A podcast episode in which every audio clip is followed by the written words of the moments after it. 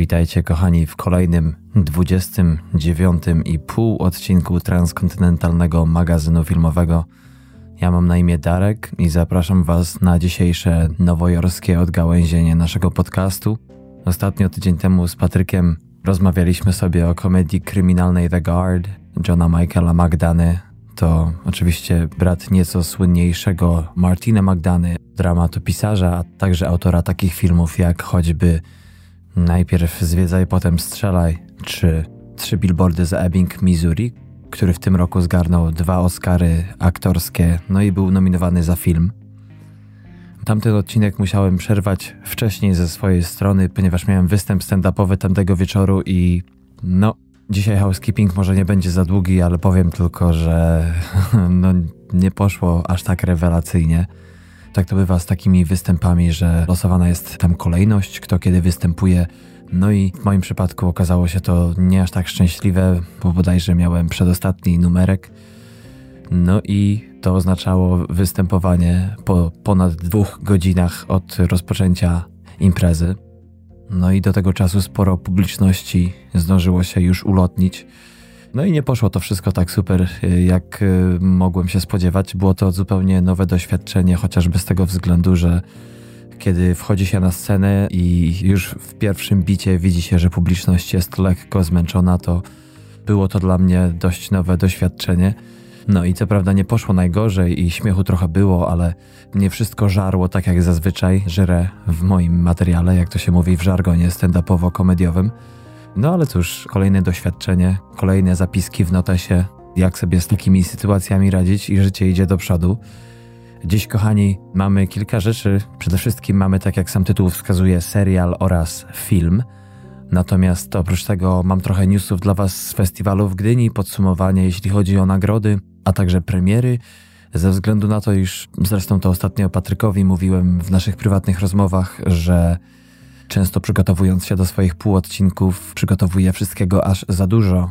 No a czasami bywa tak, że ze względu na to, ile premiery zajmują mi czasu w trakcie odcinka, w trakcie nagrania, a jednak te półodcinki nasze ograniczamy, żeby nie trwały więcej niż powiedzmy 50 minut.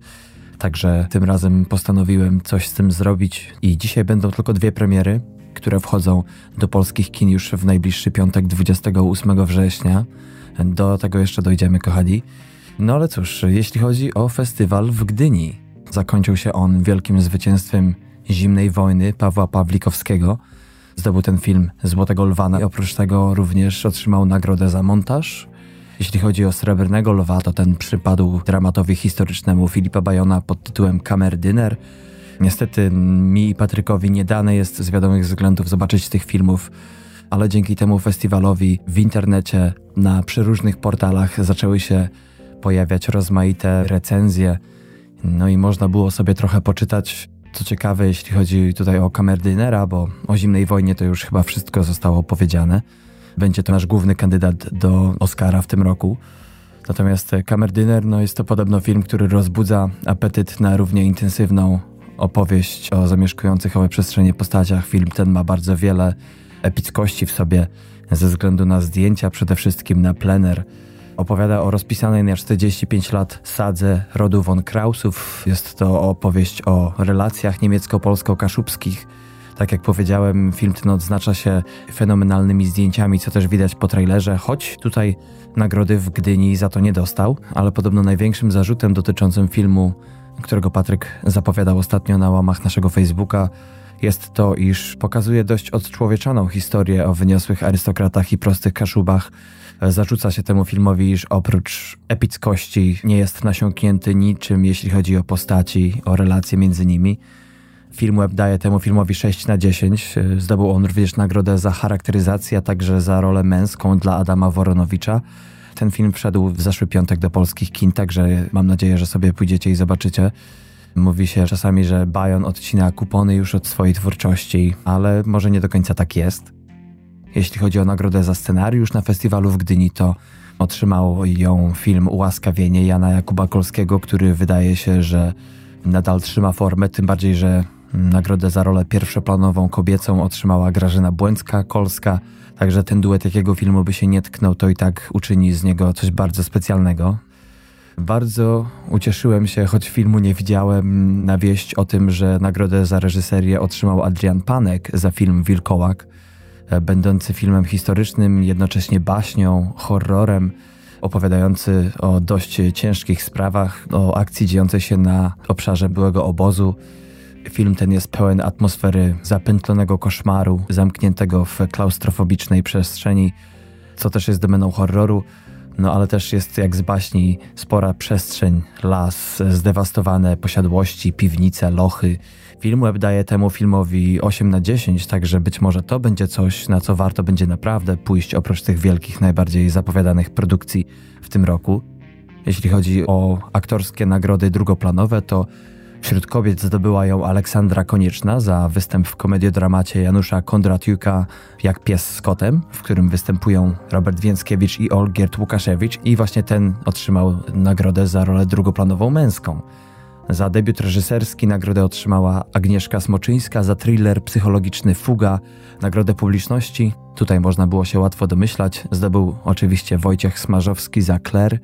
Być może ktoś słyszał, ktoś czytał o tej podobno ogromnej kontrowersji związanej z tym, że Radio Gdańsk zdecydowało się nie przyznać w tym roku nagrodę Klakiera za najdłuższą owację podczas festiwalu, która podobno miała przypaść Klerowi.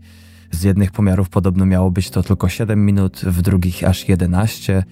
Wiązało się to podobno, o ile ja dobrze to rozumiem, z tym, iż pani prowadząca cały event przerywała publiczności, po czym ta publiczność dalej zaczęła klaskać. Nie wiem, dużo zadymy było z tym związanej. Zresztą w ogóle bardzo wiele dymu było związanego z premierą tego filmu, z samymi zapowiedziami, ale o tym jeszcze później, bo Kler właśnie wchodzi do polskich kin, do szerszej dystrybucji właśnie w ten piątek, także o tym sobie jeszcze porozmawiamy.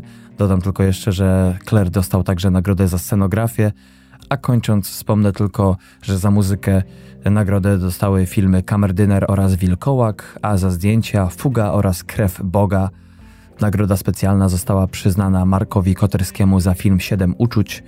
No i podobno wciąż ten reżyser funduje swoim bohaterom terapię szokową, wciąż doskonale operuje groteską. Ktoś powiedział o tym filmie, że jest to takie połączenie doktora Hausa z Witoldem Gombrowiczem.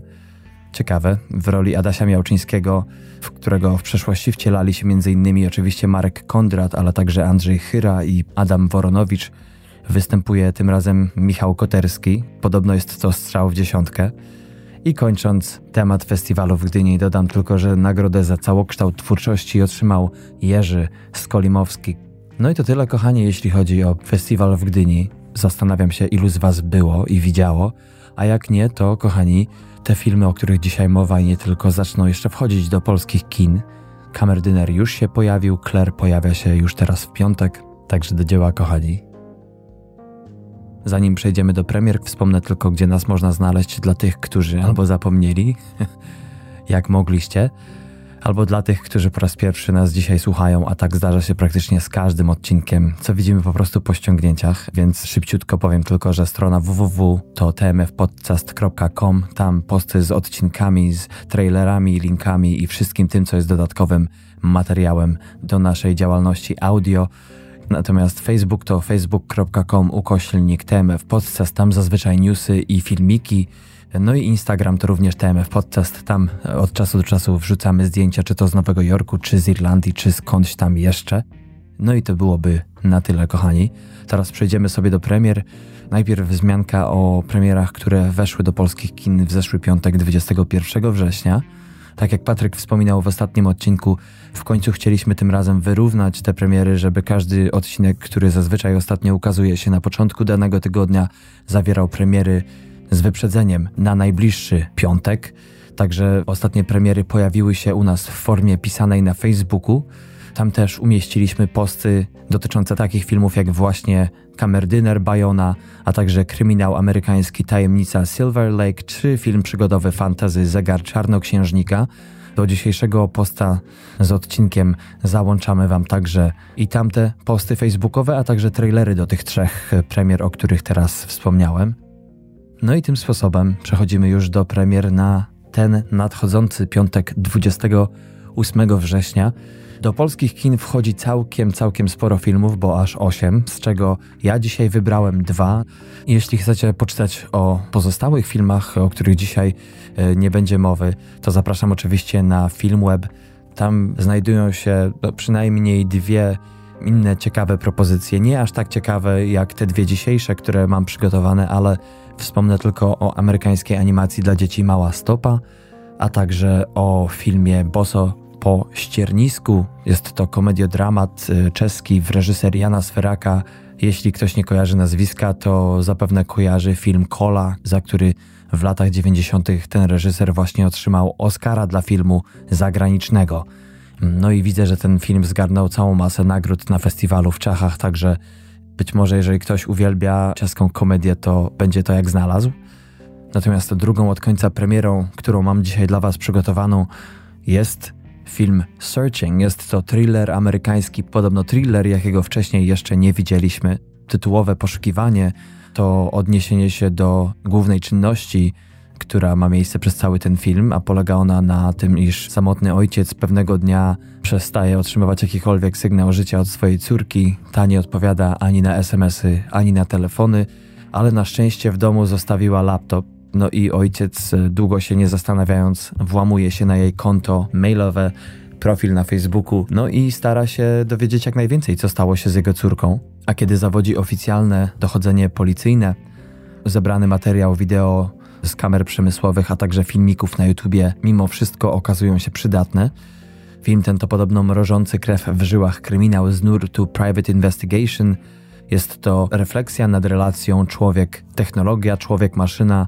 No i podobno jest to też film przełomowy pod względem formalnym, nie tylko jeśli chodzi o sam gatunek thrillera, ale także w ogóle film, ponieważ akcja toczy się zazwyczaj na ekranach urządzeń, czyli komórki, komputera, za pośrednictwem właśnie nieodłącznych dziś technologii, które zmieniły nasz świat nie do poznania. Premiera tego filmu odbyła się w styczniu tego roku na festiwalu w Sundance i zanim ten film trafił na dobre do kin, zjeździł całą masę przeróżnych festiwali. Był m.in. w Edynburgu, w San Francisco, Sydney czy też Monachium. W Stanach Zjednoczonych do szerszej dystrybucji wszedł ten film 31 sierpnia.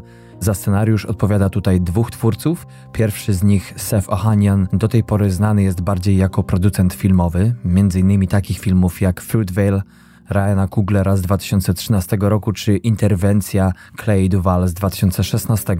Natomiast drugim scenarzystą, a także reżyserem dzisiejszego filmu jest Anish Chaganty, który to otrzymał nagrodę za debiut właśnie za ten dzisiejszy film na wspomnianym festiwalu w Sundance. Do tej pory znany jest on przede wszystkim z krótkich filmów autorskich.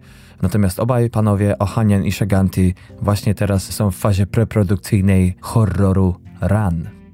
Jeśli chodzi o obsadę dzisiejszego thrillera, to mamy tutaj przede wszystkim 2 bardzo znane, przynajmniej na amerykańskim rynku, postaci. Pierwsza z nich to John Cho, czyli Harold z serii filmów o Haroldzie i Kumarze. Jego partnerką jest Debra Messing, czyli aktorka 6-krotnie nominowana do Złotego Globa za serial Will and Grace. W serialu tym oczywiście gra tytułową Grace. Ten serial w tym roku miał reboot, natomiast córkę postaci granej przez Johna Cho gra tutaj Michella, dla której jest to debiut filmowy. Przy nieznanym budżecie do tej pory film zarobił już $54 miliony, także nie bagatela. Jeśli chodzi o oceny i recenzje, to kochani, naprawdę warto. Wydaje się, że chociażby dzięki tym 2 premierom w tym tygodniu ten weekend będzie o wiele bardziej udany niż chociażby poprzedni. Ponieważ jeśli chodzi o Searching, to na Rotten Tomatoes to aż 93% recenzentów wypowiedziało się pozytywnie o tym filmie, dając mu ocenę średnio 7,4 na 10, no i 89% fanów przy łącznej ocenie 4,3 na 5. Na IMDb jest to przy prawie 16 000 głosów 7,9. Recenzenci chórem chwalą ten film przede wszystkim za dobre tempo, za nastrój suspensu, no i także za sporo smakowitych i zaskakujących zwrotów akcji. Niektórzy zarzucają mu narracyjną absurdalność polegającą na tym, że najpierw porywa nas film sposobem swojej realizacji, by na końcu okazać się zbiorem scenariuszowych niedorzeczności. Być może, ale mimo wszystko zdecydowana większość krytyków chwali ten film za mocno niekonwencjonalne podejście do realizacji, także jeżeli chcecie zobaczyć film inny niż wszystkie, to wydaje się, że to jest propozycja dla was, kochani. Co ciekawe, ten film został nakręcony tylko w 13 dni, chociaż oczywiście produkcja samego filmu zajęła o wiele, wiele więcej, bo prawie 2 lata. Film trwa 102 minuty.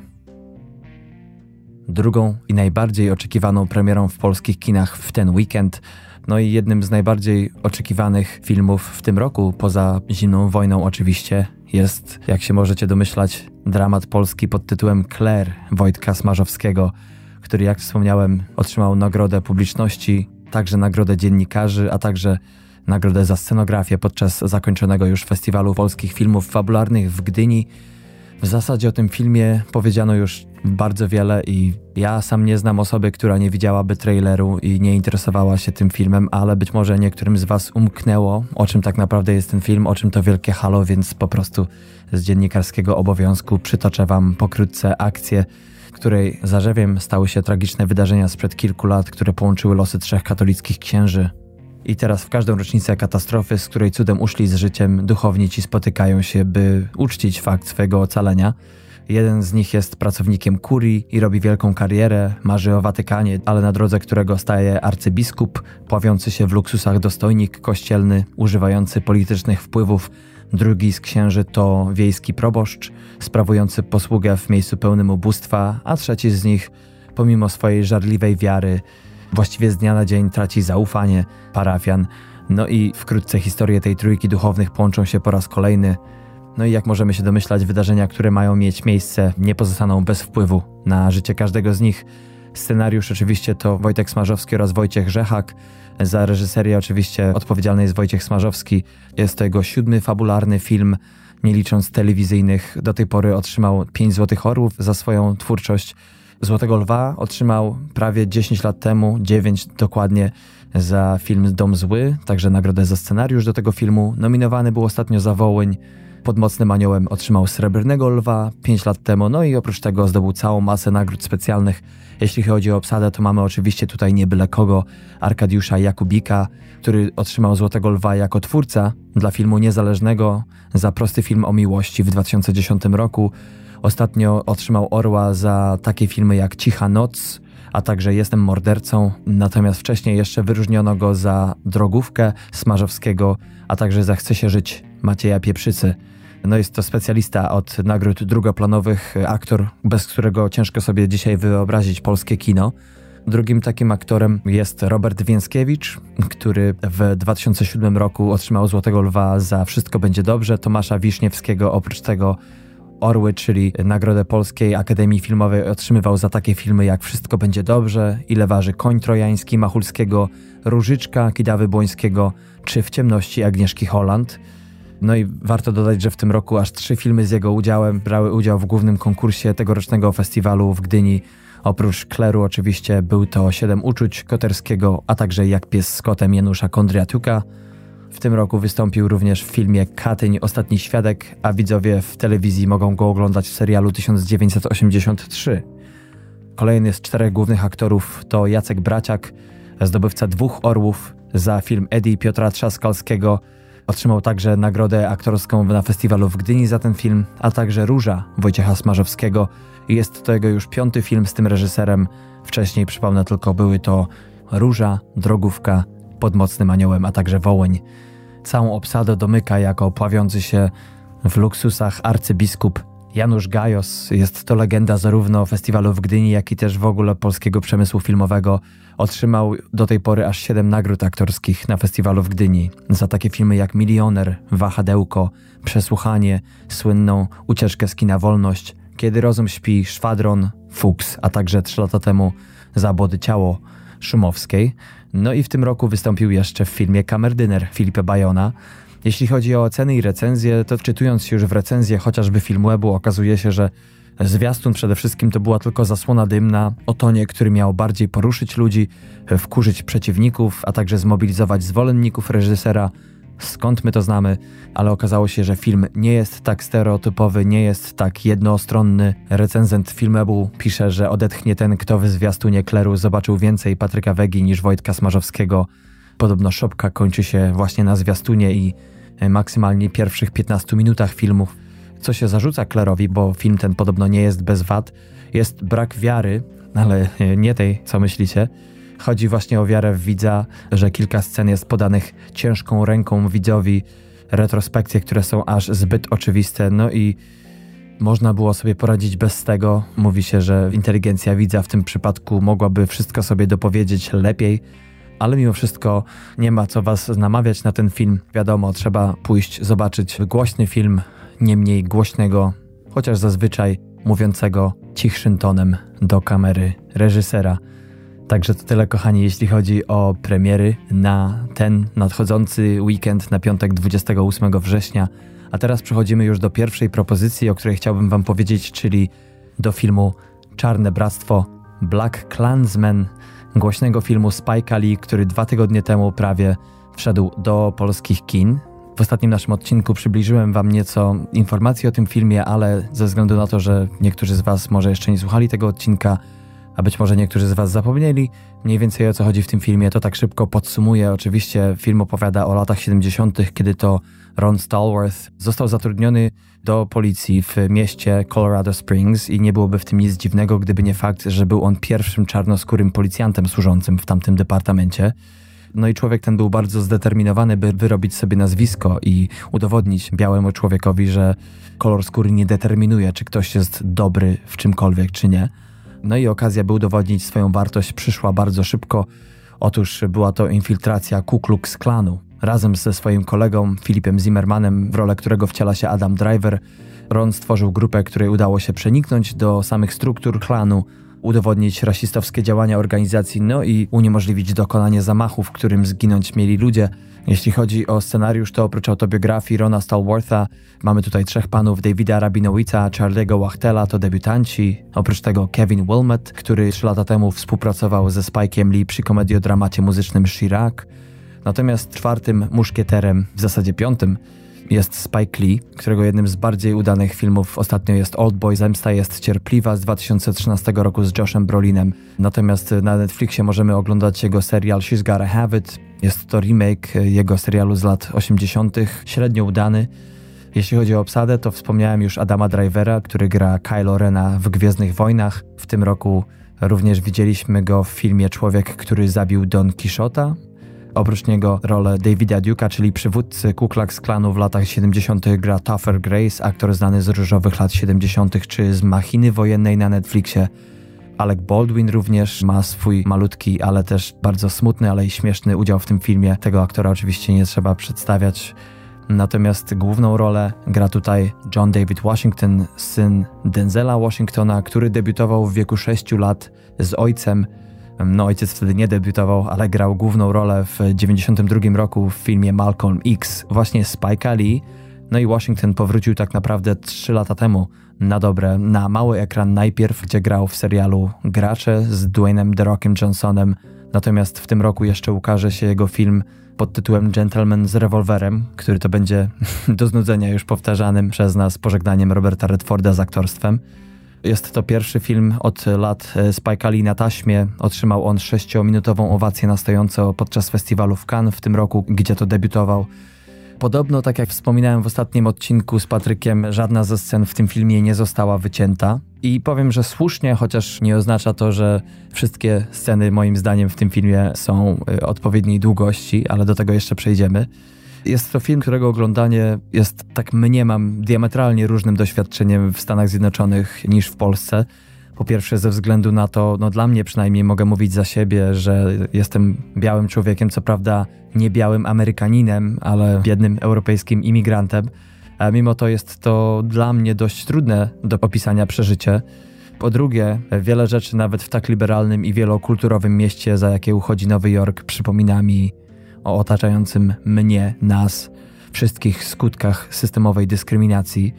Film ukazuje nie tylko rasizm, co prawda. Są także pokazane różne relacje między czarnoskórym Ronem a jego białymi kolegami z policji. Lata 60. były to te lata, kiedy ruch afroamerykański nabrał na zdwojonej sile. Natomiast w latach 70. widzimy już tego efekty, chociaż segregacja jest nadal w wielu miejscach w Stanach Zjednoczonych bardzo widoczna. Ten film jest zresztą świadectwem prawdziwych wydarzeń w wielu miejscach, przedstawiając nam odrażające, czasem nawet mrożące krew w żyłach przejawy rasizmu, co zresztą zdarza się do dzisiaj. Najlepszym dowodem na to jest ostatnia scena w tym filmie. Co prawda jest to ekstremalny przypadek, nie będę zdradzał za bardzo, czym ta scena jest. Powiem tylko tyle, iż jest ona tak mocna, że nawet gdyby cały film był średniej jakości, to i tak człowiek wyszedłby z zapartym tchem z seansu, przynajmniej ja miałem tak z żoną. Nawet jedna pani koło mnie płakała, oglądając te sceny. Taki teraz mamy czas w Stanach Zjednoczonych, kiedy wszystko jest bardzo spolaryzowane i wielu osobom tutaj w Stanach nie mieści się to w głowie, że do dzisiaj podziały takie w tak zróżnicowanym kraju mogą istnieć. A to ze względu na to, iż można by pomyśleć, że te rzeczy już zostały przerobione, przetrawione przez ludzi i że cały naród, całe społeczeństwo poszło dalej. No nie zawsze jednak się tak okazuje. Niektóre sceny, tak jak powiedziałem w filmie, bywają tak mocne, że same słowa, które padają w nich i same sytuacje, ich absurdalność jest na tyle mocna, że przeżycie ich jest nie do zniesienia. Co mi się bardzo podobało w tym filmie, to sprawnie dawkowany humor. Naprawdę Spike Lee świetnie zestawia sceny grozy czy powagi ze scenami, podczas których jak głupi parskałem śmiechem i wszyscy dookoła mnie. Bardzo dobrze, jeśli chodzi o aktorstwo, radzi sobie przede wszystkim Washington, który można by powiedzieć tanecznym krokiem niesie na swoich barkach cały film. Adam Driver to wiadomo, Adam Driver w zasadzie gdziekolwiek, w czymkolwiek go nie obsadzimy, to i tak zrobi swoje. Wszystkie jego postaci, można się spierać o to, są do siebie bardzo podobne, ale Adam Driver jest na tyle autentycznym aktorem, że w zasadzie czy to Kylo Ren, czy właśnie policjant w dzisiejszym filmie, czy też chłopak z serialu Girls na HBO zawsze daje radę. Świetną rolę gra również Michael Buscemi, brat Steve'a, który gra tutaj jednego z policjantów, a także Topher Grace i wielu, wielu innych aktorów, którzy grają czołowe postaci Ku Klux Klanu w tym filmie. Przede wszystkim jest to świetny casting, co jednak nie zawsze jest tutaj prawdą, natomiast w tym przypadku jak najbardziej. Tak jak powiedziałem, końcówka tego filmu była tak mocna, że przebiła wszystko to, co ostatnio oglądałem. Nie pamiętam, żeby jakaś produkcja tak mocnym akcentem zakończyła się przed moimi oczami. Jest to bardzo czysto wyłożony film, po sznurku do kłębka, w którym brak jest jakiejkolwiek niespójności czy czegokolwiek, co mogłoby nas zgubić w akcji tego filmu. Ale ten film też nie wolny jest od minusów. Moim zdaniem bardzo źle została obsadzona główna rola kobieca, Laura Harrier, którą widziałem wcześniej w kilku produkcjach, która naprawdę potrafi grać. Tutaj jako Patrice Dumas, jako główna bohaterka, przywódczyni studenckiego ruchu afroamerykańskiego, nie daje rady. Przede wszystkim jest to postać pozytywna, więc powinniśmy ją lubić jako widzowie. Powinno nam na niej zależeć w jakiś sposób. Tak przynajmniej mówią zasady dobrej fabuły. Niestety nigdy do końca się tak nie da. Jeśli została ona obsadzona na tak ważnym stanowisku ze względu na jej siłę charakteru, to tej siły praktycznie nie widać. Zbyt wiele zdradza jej brak pewności siebie, nie bije od niej żadna energia. Jest atrakcyjna, zjawiskowa, super, ale to nie jest energia, o której mówię, czy która jest potrzebna tej postaci moim zdaniem. Oczywiście zawsze można wysunąć argument, że postaci nie muszą być stereotypowe i że Lee chciał pokazać złożoność jej postaci, jej charakteru. Z tym nie mam problemu najmniejszego, natomiast nie jest to ten film, żeby tak to przedstawić moim zdaniem. Za mało jest jej na ekranie, po pierwsze, żeby tak powierzchownie się po niej prześlizgnąć. Są rzeczy, które można widzowi zasugerować, czy też można zostawić mu do odgadnięcia, czy do dopowiedzenia, jeśli chodzi o postać Patrice. Ale ze względu na jej czas ekranowy w tym przypadku to nie działa i dostajemy postać, która jest po prostu niewiarygodna. I tak jak u Smarzowskiego, tak tutaj pojawia się pewna tautologia i Lee w wielu scenach nie do końca wierzy w inteligencję widza, wałkując jeden temat kilkukrotnie, kiedy widz już po pierwszym razie dokładnie wie, o co reżyserowi chodzi, natomiast wszystko to, co się dalej dzieje, nic nie wnosi, nic nie nabudowuje, jedynie wydłuża czas, który spędzamy w kinie. I też sporo w tym filmie jest stylistycznej niespójności, co niekoniecznie może być zarzutem, bo Lee jest w tym wieku i w tym punkcie swojej kariery, że może robić co chce. Sporo w tym filmie jest elementów popu, disco z lat 70. I te elementy działają, ale jeśli łączy się kilka różnych stylów, takie przynajmniej miałem odczucie podczas tego seansu, trzeba jednak pójść na całość, a nawet w scenie disco Lee nie idzie. Końcówka, jeśli chodzi o impact na człowieka, jest tak mocna, że widać przepaść niektórych momentów, jeśli chodzi o intensywność, czy nawet zaangażowanie się twórcy filmu w nie. Ale tak jak mówię, niekoniecznie musi być to minus. Dla mnie po prostu niektóre momenty były tak intensywne, że te, które były lightowe, były zbyt lightowe dla mnie. Było to zbytnie rozprężenie. Czułem, tak jak na przykład w scenie disco, że można było to jeszcze bardziej poprowadzić, niekoniecznie intensywniej, ale może bardziej zmysłowo, bardziej intymnie. To tak powiem, nie zdradzając za wiele, ale zapraszam, kochani, jeżeli macie ochotę, to pójdźcie do kina, przekonajcie się i włączcie się w dyskusję o tym filmie. Być może wy to widzicie inaczej, być może ja po prostu bredzę. Póki co krytyka się bardzo nie zmieniła. Od ostatnich prawie 2 tygodni IMDb daje temu filmowi 7,8, Rotten Tomatoes to 8,3 przy 95% pozytywnych recenzji krytyków. Widzowie dają temu filmowi 4/5. Budżet 15 milionów, zarobił do tej pory już ponad 70 milionów dolarów. Moja ocena tego filmu to 11/15, ewentualnie 12 za ostatnią scenę. Sporo do życzenia pozostawia ten film mi, ale ja jestem krytykiem dość surowym. Ale mimo tej 11 i tak bardzo cieszę się, że zobaczyłem ten film, bo to jest kolejna lekcja i filmu, i kina, i też życia. Czas trwania tego filmu to 135 minut. No i w ten oto sposób przechodzimy już do gwoździa dzisiejszego programu, kochani, do serialu Babylon Berlin, serialu innego niż wszystkie, serialu idealnego, moim zdaniem, żeby oderwać się od typowej mucki amerykańskiej, ponieważ jest on pełny europejskiego, dość dla mnie nostalgicznego klimatu. Jest to 16-odcinkowy serial stacji Netflix. No, stacji Netflix, tak jest reklamowany, natomiast prawda jest taka, że owa platforma streamingowa nabyła tylko prawa do tego serialu na USA i Kanadę. Babylon Berlin powstał na podstawie powieści Volkera Kutschera. Jego premiera to październik zeszłego roku w niemieckiej telewizji Sky One, natomiast, tak jak powiedziałem, Netflix odkupił jego prawa i tam możecie go, ci, którzy mają oczywiście tę platformę, obejrzeć. Żeby opowiedzieć w ogóle o tym, to trzeba lekko nakreślić w ogóle sytuację polityczno-społeczną Republiki Weimarskiej, bo to wtedy, w 1929 roku, dzieje się akcja dzisiejszego serialu. Oczywiście czas po I wojnie światowej to czas ogromnego długu w Niemczech, pustego skarbca, słabej waluty, hiperinflacji, a także utraty terytoriów. Jest to świat pełen wdów, sierot i weteranów i było to bardzo dotkliwe przeżycie dla Niemiec po I, zwłaszcza wojnie światowej, bo było to pierwsze na taką skalę doświadczenie tego narodu, nie tylko tego narodu. No i później co? Nastąpiły głównie pożyczki amerykańskie i 5 lat wzrostu ekonomicznego. Niemcy zostały zaproszone do Ligi Narodów. Oczywiście w wielu kręgach, zwłaszcza w narodowo-socjalistycznych, dominuje upokorzenie po I wojnie związane z traktatem wersalskim, ale mimo wszystko Niemcy dochodzą do ładu z zastaną rzeczywistością, z nową republiką i jej przywódcem. Wdrożony zostaje plan Younga, redukujący w sierpniu 1929 roku reparacje wojenne dla Niemiec.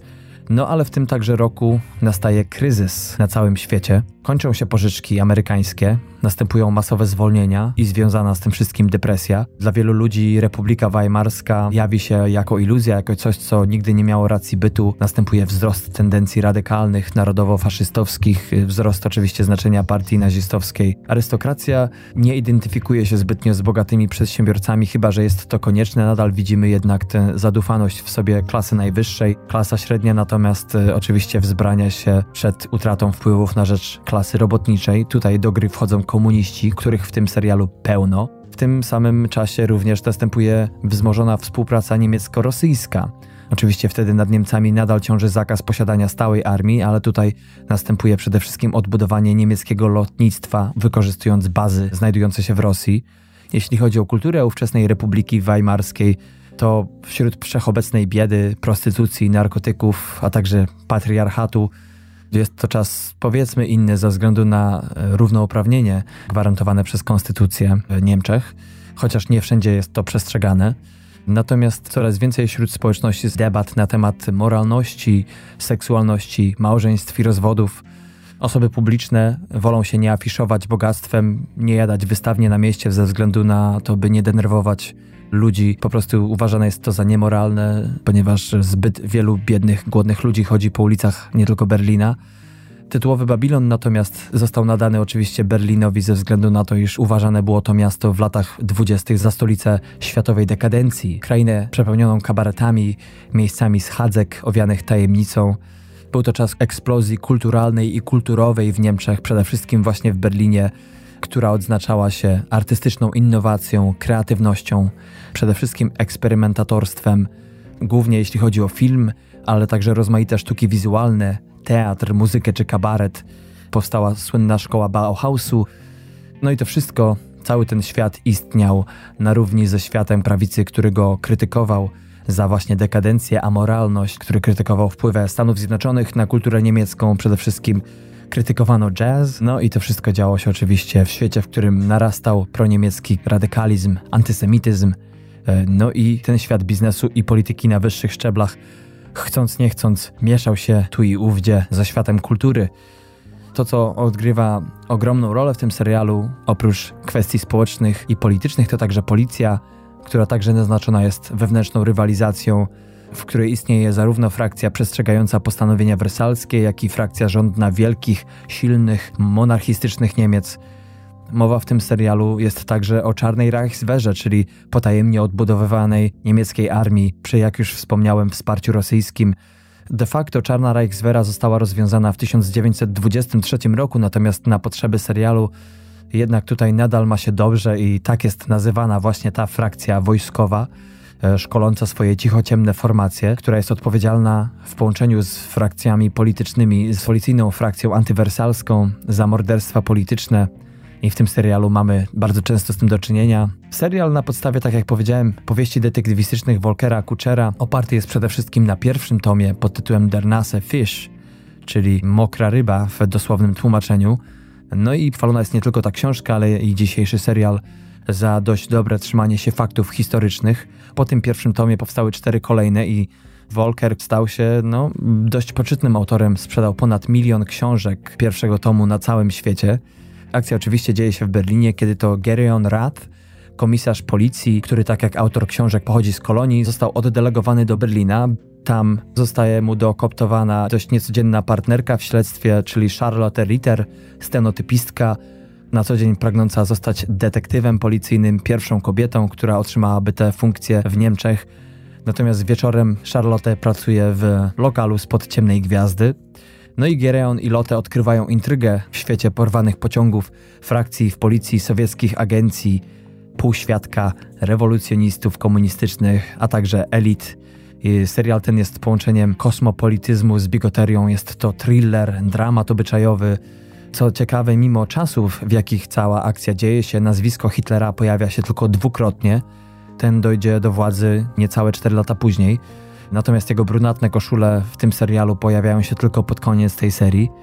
Jedną z moich ulubionych rzeczy a propos tego serialu jest świetny motyw przewodni, melodia, która pojawia się w niemal każdym odcinku, czy to w formie piosenki, czy też rytmicznej. Cały ten świat nasączony jest atmosferą jazzu, którego nie obchodzi, cały ten bajzel, który się wokół niego dzieje. Świetnie został przedstawiony świat dekadencji, jako brudny, zepsuty w cudzysłowie, ale i cudowny, przepiękny, wyzwolony. Wszystko to skontrastowane jest ze światem biedoty, ludzi prostych, którzy muszą przeżyć nie tylko od pierwszego do pierwszego, ale przede wszystkim z dnia na dzień. No i do tego mamy też świat gigantów, ludzi, którzy kreują rzeczywistość.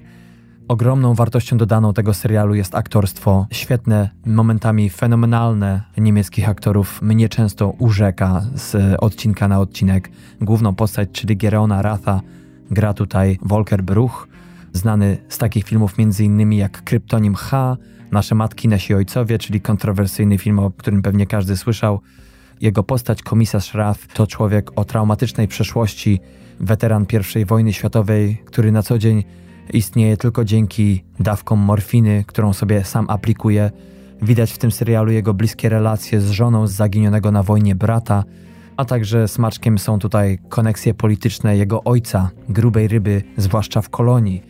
Wspomnianą Charlotte Ritter gra Liv Lisa Fries, którą wcześniej można było zobaczyć w takim filmie jak Słynna Fala z 2008 roku, w filmie Romeo i Romeo z 2011.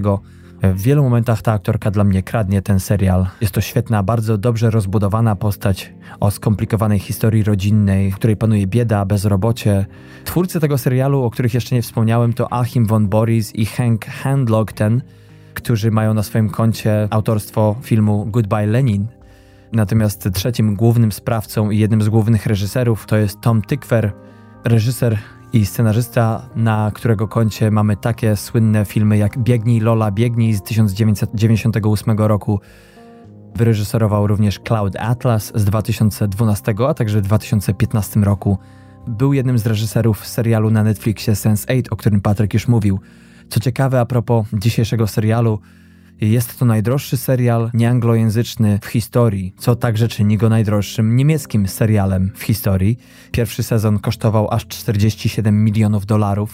Całość została nakręcona w 6 miesięcy, ponad 300 lokacjach, przede wszystkim w Babelsberg Studio, gdzie to została nakręcona przeważająca część scen. Oprócz wielu aktorów zatrudnił także ponad 5000 statystów. Mówi się właśnie, że jest to największa rzecz rodem z Niemiec od czasów Hindenburga. Mowa tu oczywiście nie o kanclerzu Niemiec, ale o słynnym Zeppelinie. Jeśli chodzi o oceny i recenzje, to cóż, Rotten Tomatoes daje temu serialowi 100% pozytywnych opinii krytyków, którzy oceniają ten film średnio na 9,5 w skali 10-punktowej, natomiast widzowie dają 4,7 w skali 5.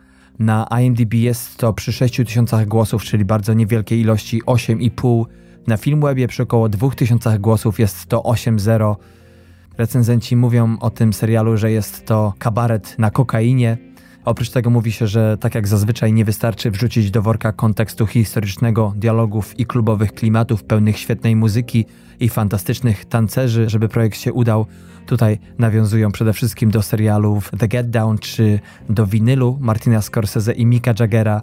Tak w tym serialu da się, ale przede wszystkim ze względu na kontekst kryminalny, a także na bohaterów, z których każdy zmaga się z własnym losem, z własnymi problemami i pragnieniami i wszystko to skąpane w realistycznej atmosferze Republiki Weimarskiej stanowi znakomity produkt, który ja bardzo szczerze polecam, ponieważ dla mnie ten serial ma wszystko. Zestawia piękno z perwersją, estetyzm z trupem w stadium rozkładu, dosłownie. Jest tam też spora część tak zwanego feel goodu. Są sceny typowe dla spokojnego, lekkiego, historycznego serialu, takiego, który poza dostarczeniem rozrywki także edukuje. Nie jest to film wolny od minusów. Czasem, tak jak u wspomnianego Smarzowskiego czy Spike'a Lee, zdarza nam się tautologia, bezsensowne przedłużanie sceny, kiedy widz już wie, o co chodzi, a główny bohater jeszcze nie, choć wszystko dookoła jest tak oczywiste. Nie będę zdradzał oczywiście, o jakie sceny chodzi, ale mogli się bardziej natrudzić twórcy tego serialu. No i minusem jest też poczucie, że czasem seria zdaje się przeskakiwać zbyt szybko poprzez wątki powieści, na której została oparta. Może to tylko moje odczucie, ale muszę być sprawiedliwy i powiedzieć, że są momenty, kiedy te przeskoki w czasie jak najbardziej działają, a wręcz dodają dynamiki serialowi. Podsumowując, serial ten to świetnie odwzorowane realia, klimat tamtych czasów, dobrze zbilansowana atmosfera, dekadencja kontra sytuacja polityczno-społeczna kraju i to w połączeniu z całą tą intrygą kryminalną. Ja wystawiam temu serialowi ocenę 14/15. Być może gdyby nie było tych minusów, tych momentów, kiedy jednak serial czasami bywa lekko dydaktyczny, podając nam bardziej ekspozycję. Fakt, jest to potrzebne, natomiast tak jak w słynnym filmie o Winstonie Churchillu, za który Gary Oldman otrzymał Oscara, było tam kilka scen, kiedy na przykład widzimy ujęcie kamery przemieszczającej się przez parlament, poruszających się przez ten budynek różnych postaci. No i co chwilę para z nich mówi o Winstonie Churchillu, po czym dialog przenosi się na kolejną parę postaci, które dopowiadają coraz więcej i więcej. Dla mnie jako dla widza jest to zbyt oczywisty zabieg, zbyt, tak jak to się mówi po angielsku, on the nose, czyli jednakże trąci myszką. No i ten serial dzisiejszy kilka takich momentów niestety ma, dlatego tylko 14/15. Gdyby nie to, to byłoby miodzio. Jest to 16 odcinków, kochani, każdy trwa około 45 minut. I oprócz wysokich ocen na wszystkich portalach filmowo-serialowych, kolejnym dowodem na to, jak dobrym, wyjątkowym jest on serialem, jest to, iż zostały zapowiedziane już kolejne 2 sezony tego serialu. Także to tyle, kochani, jeśli chodzi o moje dzisiejsze produkowanie się na temat tego serialu. Zapraszam oczywiście do posta z naszym odcinkiem na www.tmfpodcast.com. Tam znajdziecie trailery i odnośniki do tego wszystkiego, o którym wam dzisiaj opowiedziałem. Oprócz tego oczywiście przeklejamy tam posty z Facebooka. A skoro o Facebooku mowa, to przypominam www.facebook.com/tmfpodcast. Tak samo wpisując tmfpodcast znajdziecie nas na Instagramie. Zapraszam również do odsłuchania naszych wcześniejszych odcinków, bo do tej pory ukazało się już 29 filmów, o których wam opowiadaliśmy, nie licząc oczywiście półodcinków, więc jest czego słuchać, kochani. Jeżeli podoba wam się to, co robimy z Patrykiem, jeżeli jest to dla was jakąś wartością, jest to oderwaniem się od codziennego życia, sposobem na spędzenie czasu, na dowiedzenie się czegoś interesującego o filmach, serialach i tak dalej. To będzie nam miło, jeżeli polecicie nasz podcast innym, przekleicie jakiś post na Facebooku, czy skomentujecie po prostu nas na apce, czy to na Podcast Addict, Podcast Go, Castbox, Pocket Casts, czy też iTunes. I to tyle, kochani, jeśli chodzi o dzisiejszy półodcinek. Jeszcze raz bardzo serdecznie dziękuję Wam za kolejne spędzenie czasu z nami. Pozdrawiam wszystkich, trzymajcie się ciepło, życzę miłego tygodnia, a także miłego weekendu i do usłyszenia. Cześć!